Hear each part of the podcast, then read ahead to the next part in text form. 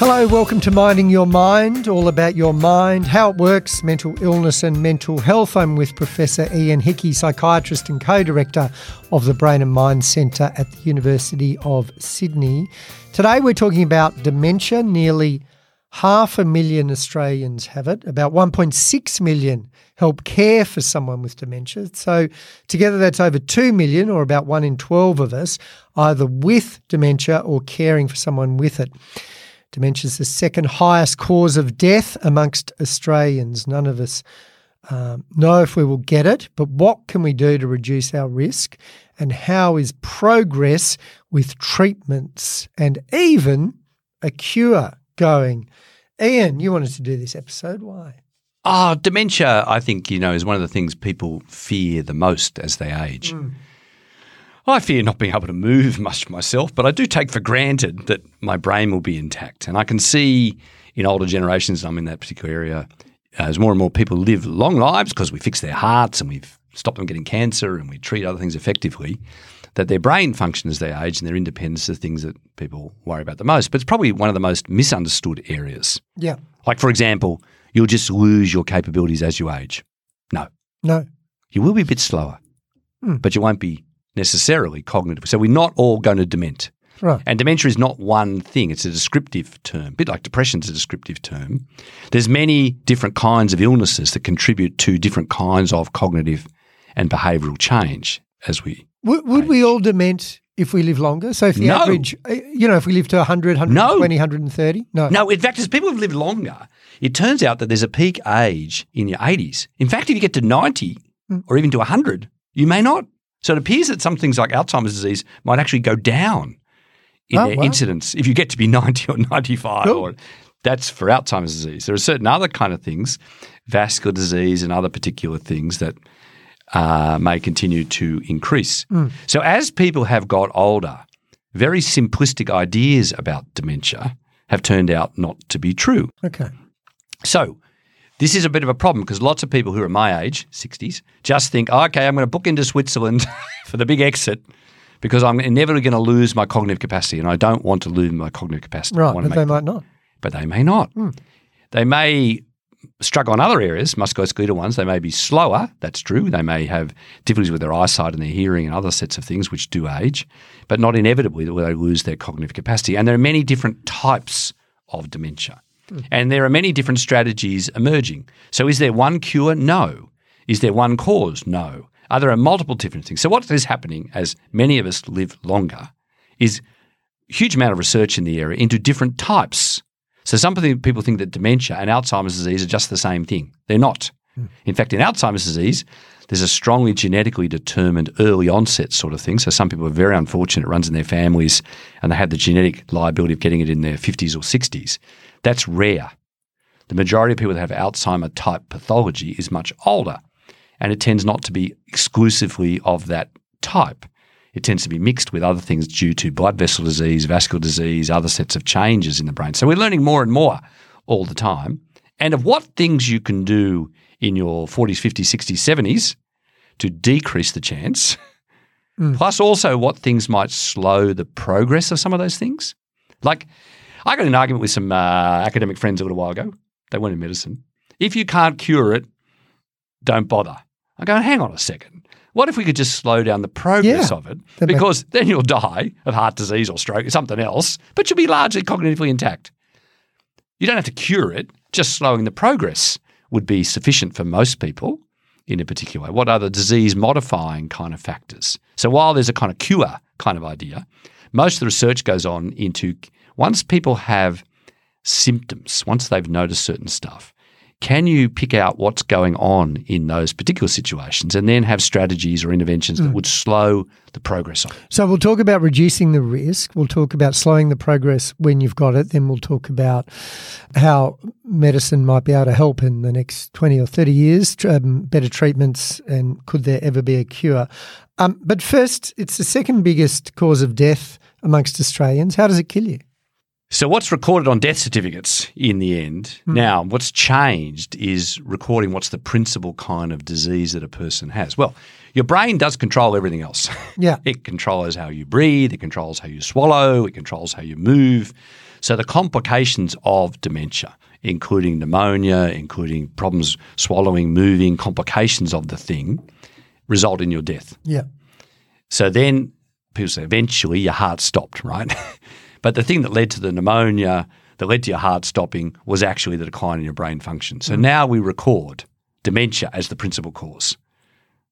So it's literally the brain's control over all those other functions that's led to a complication, Right. whether it's a lung or heart or other complication, things that have happened that eventually result in your death. So then dementia is is the brain not working as well, not just in ways, you know, like memory and understanding things, but also in running your whole body.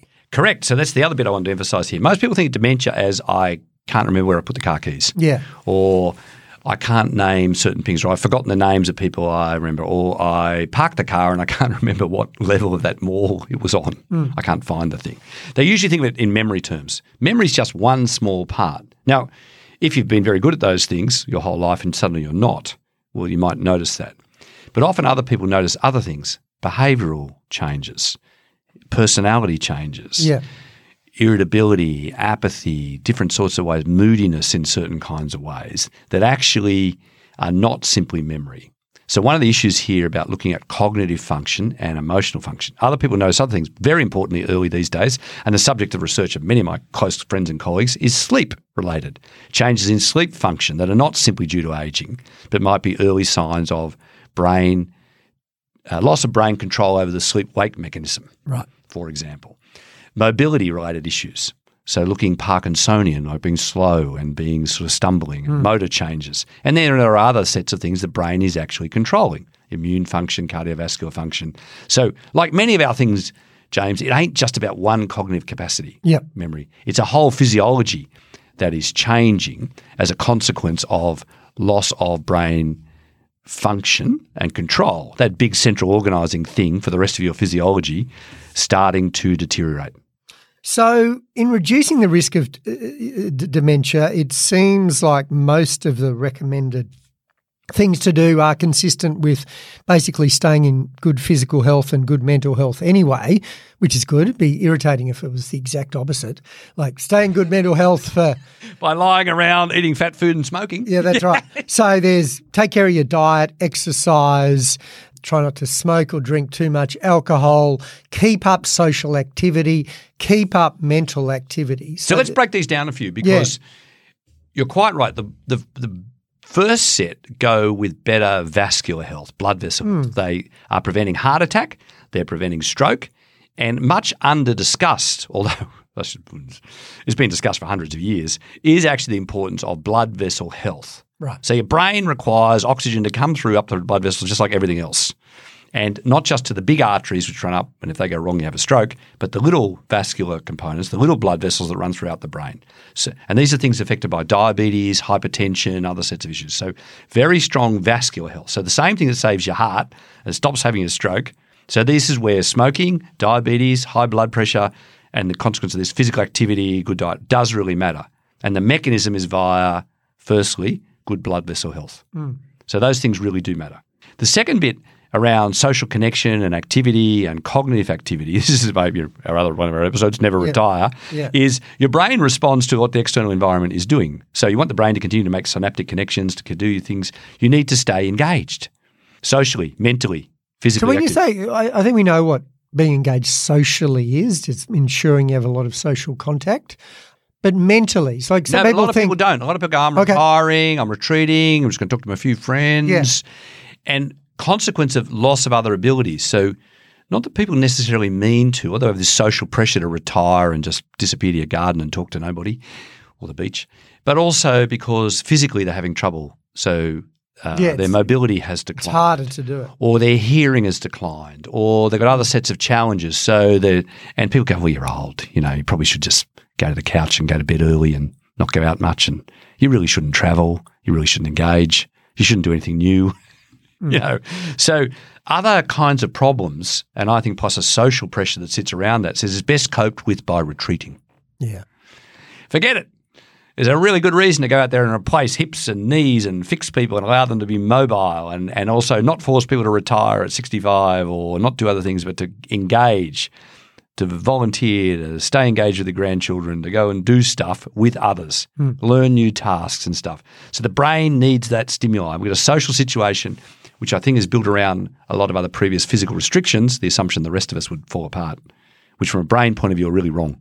Yeah. So that's that's a direct environmental stimuli issue. Right. But in terms of mental activity, a lot of people say, oh, yeah, you've got to do a lot of Sudokus. Now, it's it's wider than that, isn't it? It is. So I made, I was, so I think I mentioned this before. I once had the pleasure of having a beer with Bob Hawke a few years before he died, who was marvelously social and engaged and gave a great speech at Sydney University telling people what they really should be doing. And then he said it was because he did Sudoku every day. I mean, I don't really think that's true. he thought it was true. Other Thought people say that true? doing Sudoku every day kept him so mentally alert. Oh, right. I was saying, hang on a second, you're out here telling people what to do. He was incredibly engaged with young people. He was giving a speech, you know, he was Hmm. telling Tanya Plibersek what to do, and he was. God, he was marvelous. Hmm. He was incredibly socially engaged. I don't think it was the Sudoku that was doing it, But he- was making an effort. Hmm. No, but I'm just stuff. wondering. I mean, they say some of the experts say you should be socially engaged to reduce your risk of dementia, but you should also do mental activity. Whereas you, I guess, you're blurring those categories together.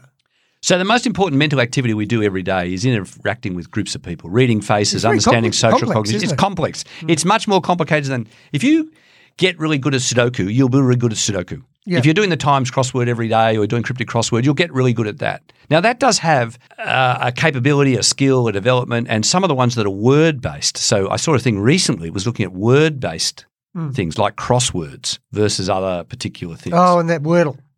that sort of stuff. And in fact, it turned out to have additional benefit Really? compared with some of the attentional things, which I hated. I hated. Damn it, I hate those things. I hate that thing too. Yeah. I was hoping this is where research is. This is why research is fun. You know, I was back on the other horse. There'd be no real See, difference. I, I like uh, card games, but I hate Scrabble. So I hate all the word Wordle. I hate all the kind of spellings. okay, but the Wordle ones and all the crossword ones, They're really good for you. They're very good at the semantic aspects Yes, of memory. are. So they're good at the wordiness. Now, unfortunately, wordiness does matter for us. We have a lot of we rely a lot on wordiness, verbal. So, so I verbal guess the skills. take out of that is don't don't think mental activity is just doing Sudoku or it's it's it's problem solving. And every time you have a conversation with someone, you're kind of problem solving. You're thinking, what did they say? What did they really mean? What is my best response to that? And you're doing all that un- unconsciously, but it's mental activity that's good for you. Is that what you're saying? Yes. So those studies, and I was asking great friends and colleagues, Henry Brodaty, about this, an aging expert recently, learning new languages. Is it really true, Henry? Is it really true? Is there hope for me? Yes. He said, yes, Ian, there's hope for you yet. you know, Thank goodness. I'm determined to learn Spanish or Italian or something decent. Right. You know, even though I really, really struggle with it. Now, the challenge associated with that is large, mm. but that's exactly what you should be doing. Made the remark elsewhere. I wish I'd learnt to play a musical instrument once in my life, and I've failed several times.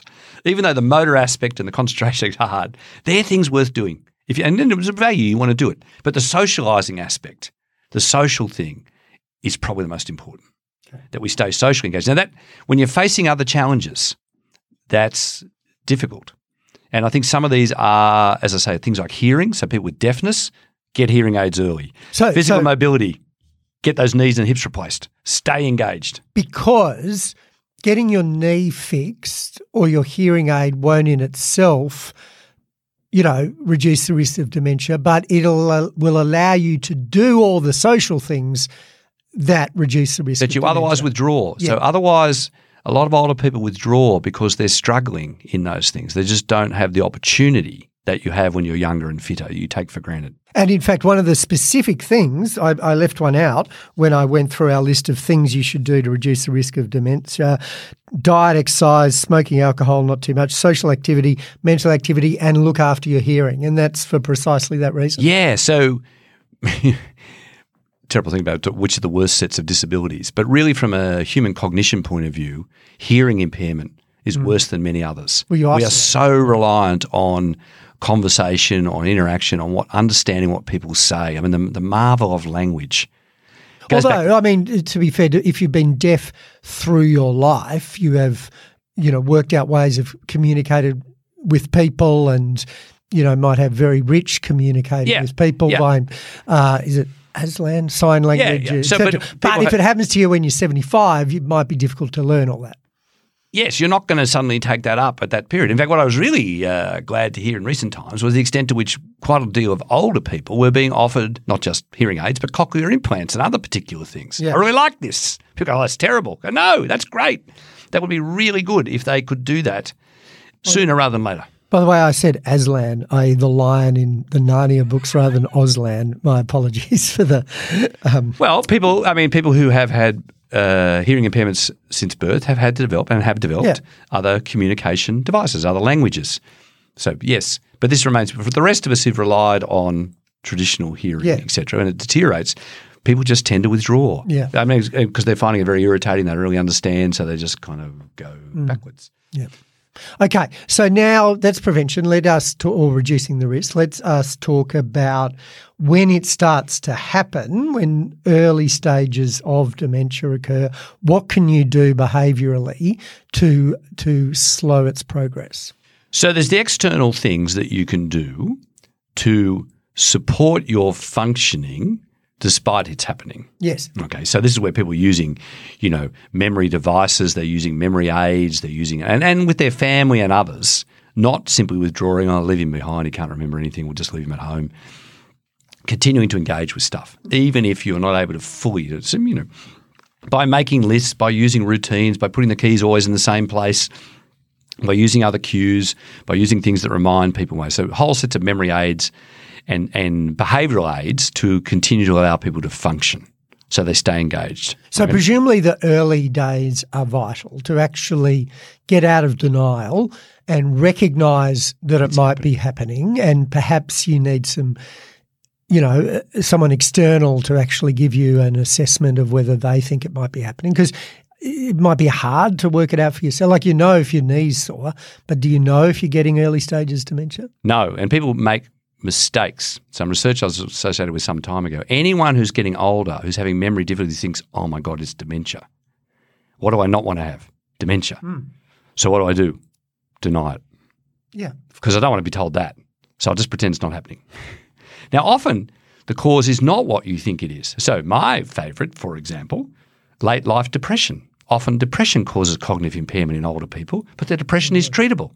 There are other things, low thyroid function, other physical complaints that actually cause cognitive impairment, but are themselves treatable. Right.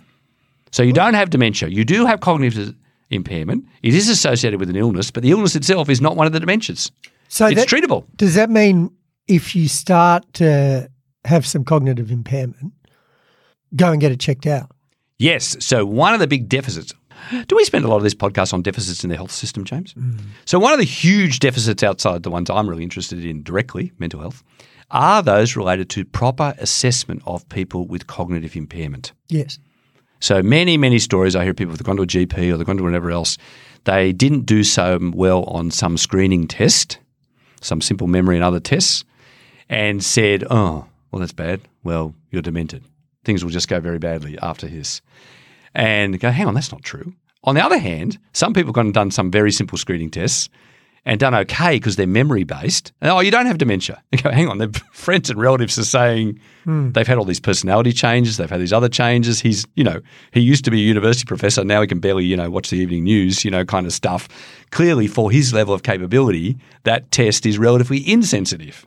So, one of the problems we have is inadequate assessment of people with early stages of cognitive change. You need to know what the problem is for you and is there an intervention available to either fix the problem or what is the nature of the problem? Is it early Alzheimer's disease? Is it vascular related? Is it another kind of unusual dementia? What is it? And is there an emerging line of treatment or intervention Right. to at least slow the progress of that? So knowing that misdiagnosis is not uncommon, from what you say, uh, what should people do? Like, you know, how, how do you make sure you get a good diagnosis? Yeah, this is the this is why we do these podcasts. Do this to is the empowered consumer. Yeah. Yes. So the reality is, if you think you're in this situation, you need specialised assessment. Just doing a simple memory screening what? test, attending one of those clinics or one of those services or one of those health professionals that actually has expertise in this area Right. to detect early is it a dementia syndrome or some other treatable So illness? what do, what do you Google to find the nearest one of them to you? what- yes. Yeah. No, so no, what- what specialized, do you Google? specialized memory or dementia assessment services. Specialised memory dem- Yeah. dementia. assessment services. Right. Yes. Yes. This is not something that a simple screening test or, or well, people try and diagnose themselves online too. It's okay to do the online screening test and go, oh, it's a bit straight. They're actually quite helpful. Oh, yeah, I struggle a bit with that. What I need now is to find out what is really going on, what is really the next step. And is it something particular? Now, this is where you need information. What runs in your family? Mm. What other sets of tests might you have? So there's a lot of debate worldwide and taken forever because I'm a bit annoyed about this. The use of appropriate brain scanning. I think we should have been doing this ages ago, but we haven't because of the way Medicare works and systems work, etc. To try and sort out the different kinds of dementia syndromes, vascular risk versus other pictures you see in Alzheimer's disease. Now, this is going to become even more relevant because just last month, finally, one of the trials of a new set of immunological treatments that helps to dissolve one of one of the key what is thought to be toxic agents in dementia, amyloid protein accumulation in the brain. For the first time, one of these treatments appeared to have actual benefit. Hmm. Now, this has taken 30 years of argument to try and find does dissolving amyloid deposits in the brain actually have a benefit, particularly early in the stage of the disease. Many failed trials previously. But to find that out, you need to have a certain kind of brain scan, PET scan in advance. Then we're going to have this. So this is going to happen worldwide, happening in the US now, and there'll be large Food Drug Administration, FDA. This will come with the Australian kind of years. But we are on the threshold of new sets of differential treatments depending on the type that you've got. So finally, there is some real progress on a line of um, treatment pursued by many famous Australian researchers like Colin Masters in Melbourne, who've been pursuing them, riding this horse for 30 years. Some genuine uh, hope on that particular horizon for those who might be in that area. Now, for others, and the ones I care about, are vascular related. I've been, I'm tied up with a different kind of brain scanning, MRI brain scanning, which you see blood vessel disease very easily or other sets of changes, for which there are different strategies that would be appropriate. And these new other strategies would not be appropriate. So differentiation here into different types, different pathways. And we're now at the point of, okay, which sorts of things might be relevant to you? So if you've got a sore throat, a GP will refer you to a ear, nose and throat specialist. If you're a kid, a paediatrician, do they, what, what are there specialists they refer people with uh, suspected dementia too, And what are Yes. they So there are well, there are various sets of neurologists and psychiatrists that specialise in this area. There are often memory clinics or dementia clinics at large public hospitals and larger tertiary referral hospitals. Go somewhere where there's expertise. yeah. There are many simplistic GP assessments or simplistic GP referrals to certain other services where that degree of assessment does not take place. Right. Because in the past, we didn't have the technologies, we didn't have the expertise, Yeah. we certainly didn't have the threat, the possibility of being as actively involved in there might be things to be done. So how do you find out which ones have good expertise and which ones don't? Well, the, the ones that run under Like Joe Joe Blow, like me. Not, So not tho- Ian Hickey like you. You just know. Well, this is where the internet is a marvelous thing. Hmm. You go to dementia assessment clinics, you go to large public hospital, large public hospitals, Right. university associated hospitals, large assessment either. They're usually called memory assessment clinics. Hmm. Ones I'm associated with are called healthy brain aging, or they're called dementia clinics. Right. And you get to one of those because there's expertise, and usually it's multidisciplinary expertise. It's not just one doctor or one person going, "Oh, I think you're demented or not." And I see tragic cases of where people have never really been assessed and they've been told something by one doctor or one hmm. person that really did not cut to the chase. Hmm. And yet the implications for that family or for others has been huge. Yeah. And that was in the past because of sort of therapeutic nihilism, you know, nothing to be done. If it's dementia, bad luck, so why find out? You know, whereas now the situation is changing. Why I was so keen to do this episode is it's a changing situation. Hmm. So if you're in this situation, family member in this situation, get yourself to one of the good clinics. And they're likely to involve psychiatrists, neurologists, neuropsychologists, other people who assess these things. They may involve brain scanning, they may involve certainly physical assessment, and hopefully some degree of breaking it down into what's probably going on in your situation. Is it early stage? Something called mild cognitive impairment, MCI, you know, early stage of something. We're not sure what it is, but here's what you do. Here's what we track. We monitor the progress. And as these various sets of other investigations, brain and other become available, that we monitor it over time. So we kind of work out, I'm making pictures here, how quickly something is changing over time or is it not changing over time? In the past, many dementia diagnoses made at one point in time were not true 12 months later. So mm. people were told I was demented. They can 12 months, coming 12 months later. No, I'm not. Actually, that was a period of my life from which I have not progressed. So the inevitably progressive inevitably goes bad. It just isn't true in a lot of situations. By contrast, there are other people where families or others have been in denial about the whole thing. No one really wants to know, so they've put off doing anything, saying it's okay. She still reads a book. She still has television. She still rings her. She still remembers her kids' names. There's no problem. You go, well, actually, no, there is. Hmm. Huge, and this affects you know decision making about estates and Yeah. planning and what's to be done and impact on others. So it's very distressing to operate without good advice hmm. and without expertise. So you find the right medical treatment and you do what they tell you. But what can you do behaviourally to, to slow the progress? So we got two things. So the, the medical thing is at this moment focused on illness modifying treatments, things that would slow hmm. rather than cure. And if delivered early enough and you slow it enough, as we've discussed, or as a friend of mine said about her husband last night, oh, don't worry, he'll be dead long before that happens. you know, that's the goal. That's my goal. Yeah. Is to be dead before I dement. Yeah. Yeah. So illness modifying treatments, even though they're not curative, is still an important goal. Hmm. The other bits that we need to do is the attending to our general health, particularly vascular health, as you alluded to earlier on. The smoking, diabetes, hypertension, diet, exercise stuff. Yep. So sleep wake cycle stuff, maintaining your sleep wake cycle. So staying active during the particular period to maintain good sleep. So sleep wake cycle, it can get challenging when you're older, can't it? So it gets worse. So one of the problems that dementia or brain change affects is to make that disruptive. So that means you've got to do more of that stuff that we endlessly go on about. Physical activity during the day, sunlight exposure during the day, trying to regulate that cycle because the internal mechanism is on the blink. So actually doing now there again there are interesting kind of things happening in terms of uh, additional treatments to try and assist with that, depending on the nature of that sleep disturbance. So there are some medical treatments that help, but also there You mean are. like sleeping pills? I don't mean the ordinary sleeping pills. I Right. think things like melatonin-related Melatonin. hormone or other things for other particular sleep disturbances that happen that have different medications. They're not ordinary sedatives. No, I don't mean ordinary sedatives, Hmm. but trying to maintain a sleep-wake cycle. But a lot of that depends on physical activity, sunlight exposure, and stuff during the day. Now you've got a lot of And just a quick reminder first, most important thing to get your sleep wake cycle going when you wake up, ideally not long after the sun comes up. Do two things get some direct sunlight in your eyes and do some physical activity. Yep. And so what happens to old people? They don't do either. Ah, have a seat over in the chair I'll get you a cup of tea. Move, move. Move. Those people you see down on our great beaches, those people you see outside doing Tai Chi in the morning, they got it right. or so just do walk around the block. Even walk around the block. But if you do that soon after you awake, walk around the block in the sun, gets your motor started, doesn't it? As I do, walk to the coffee shop, Yeah. preferably one that has sunlight while you engage in those other favourite activities. Yes. So this becomes even more important But of course, many of the things that older people are facing challenging wise tend to mitigate against that. Hmm.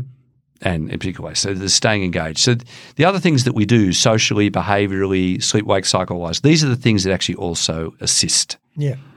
Now, often people need assistance with that. So a lot of older people get abandoned in particular ways. One of the most interesting sets of studies I ever loved, uh, ever saw, which I really loved, was grandparents taking care of grandkids. If you want to make grandparents active, put them with their grandkids. and it's marvelous for the cognitive development of both. Grandparents stay smarter. Kids develop other sets of characteristics. So the kids challenge them to make a move. I saw a marvelous thing with a Japanese robot some years ago in an old person's facility. And the robot, you can say to the robot, make me a cup of tea. Guess what the robot says? Would you like to get up and help? I've got the cup of tea. You come over here. You know, get out of the chair.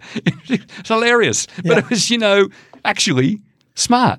In terms of encouraging that kind of interaction, not just encouraging, oh, because we've got other difficulties, we're going to stop doing things that actually are important to maintaining brain health. And then brain regulation of all those other things, your blood pressure to prevent falls, to maintain your balance, do all those other things that brains are doing to keep you alive.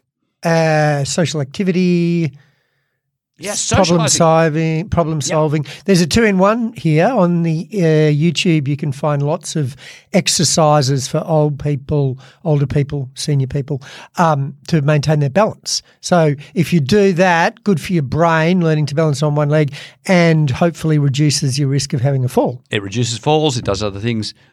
This is where Zoom, you know, yoga online, Yeah. choirs online, social groups online, games you referred earlier on. There are people who are playing, I know people who are playing uh, Monopoly and they're playing Scrabble, older people, online against world competition Well, all the time.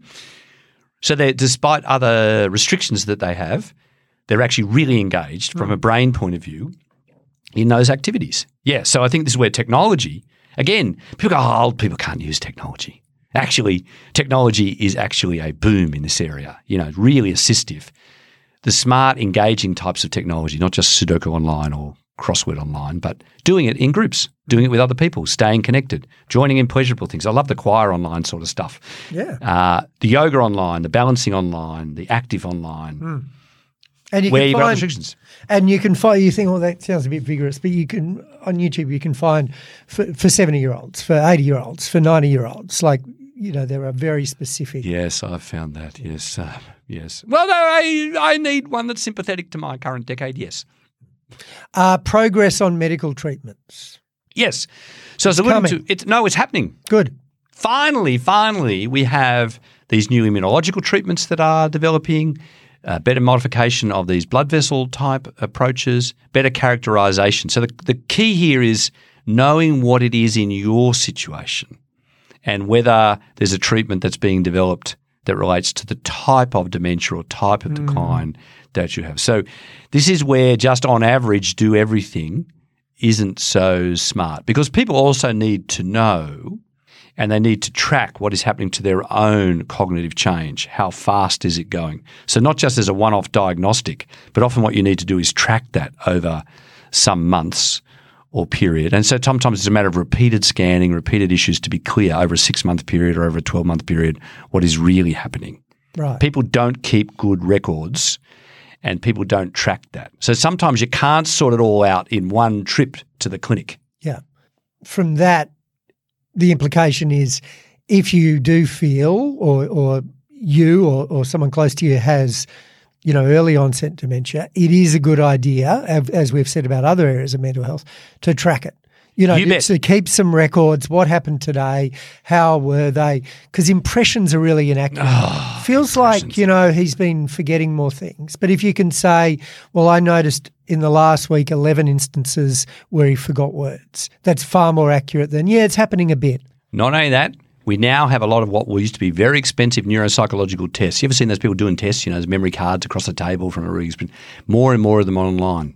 You can actually track more of them on. You can test your own memory online. You can test other things. You can test these word find, and you can see what is actually happening. Is the person's memory, is the person's word finding capability, is some other aspect, their reaction time, actually changing or not? Hmm. So the impressionistic thing is disastrous. People tell stories all the time. Oh, no, he remembers as many things as he used to. Oh, no, he's forgotten everything. You know, well, last week he had a bad week or something, you know. Because one of the other ha- things that happens is that people's capability, particularly older people, fluctuates. Sometimes they've got a urinary tract infection. Sometimes they've got a chest infection. Sometimes something else happens and their cognitive function is some substantially worse then but not ongoing. It's due to the intercurrent other problem, hmm. and that actually comes back again. So you can see situations where it fluctuates, and although they might have had a bad result once, it is or is not indicative of what the real situation is. Yeah. Others who tell you it's all fine, you can see actually over three or six or twelve months a progressive decline. Gather your own function. data as much as you can. So this is where assistive. Okay, don't be afraid of it. This is where families and others and the person themselves, because then in terms of planning, in terms of what you do, and and and then in terms of access to what might be assistive interventions, becomes much more feasible. So, finally, will there be a cure? Can there? Could there be a cure? For certain kinds of dementia, we aren't there yet. Are we in the threshold of seriously illness modifying um, interventions? Yes. So it's going to be matching horses for courses. Yeah. Some of the very strongly genetically determined, very strong family things of early onset, we're a long way off. Some of the other stuff that's going to affect many, many more of us to a mild degree in later life, we're a lot closer to modifying that so that most of us will not dement as we age. And if you think about it, I mean, a cure would be great, but more than most other illnesses, slowing the progress would be really important. I mean, if you get cancer when you're 40 and you can slow the progress from death in five years to death in 10 years, that's some benefit. But if you get dementia when you're 80 and you can slow the progress so you're pretty functional for 10 years, well, by then you'll probably be dead of something else. Correct. Yeah. So we've got into a catch 22 at the moment. We've done such a good job with cancer care, such a mm. good job with heart care and with blood vessel care that many older people now are living into their 80s. And Yeah. the bit we haven't done uh, well enough at is exactly that the illness modifying, slowing the progress. So I'm on the group that thinks slowing the progress is really important. Mm. The simple curative idea is too simplistic. The great majority of people will benefit from illness modifying, illness slowing interventions. And they will then, most of us, die of other stuff with our cognitive and emotional functions largely intact. Yeah. Yeah. Great. And let's, fa- we are all going to die. Oh, really? Yeah. apparently. So the best way to die is probably with your cognitive and emotional and That's the physical goal. functions intact. We want to. Uh, that's the thing. Is the goal? I don't. I don't think the you know the living forever people. Apparently, there are people out there who want to live forever, but you know, I don't think that's the goal. Most people want to have quality of life up until some acute event that takes them out. Yeah, hopefully in the distant future. Goodo, any questions, comments, suggest further topics for us, please do send us an email at mindingyourmind2 at gmail.com. That's mindingyourmind, numeral 2 at gmail.com. The book version of Minding Your Mind is out, written by us, covers lots of things we discuss. Our podcast is supported by Future Generation Global and the generous philanthropic donations from families who support ongoing research into youth mental health. Further help's available from Headspace, Beyond Blue, Head to Health, and Lifeline. Google them. We can call Lifeline on 131114.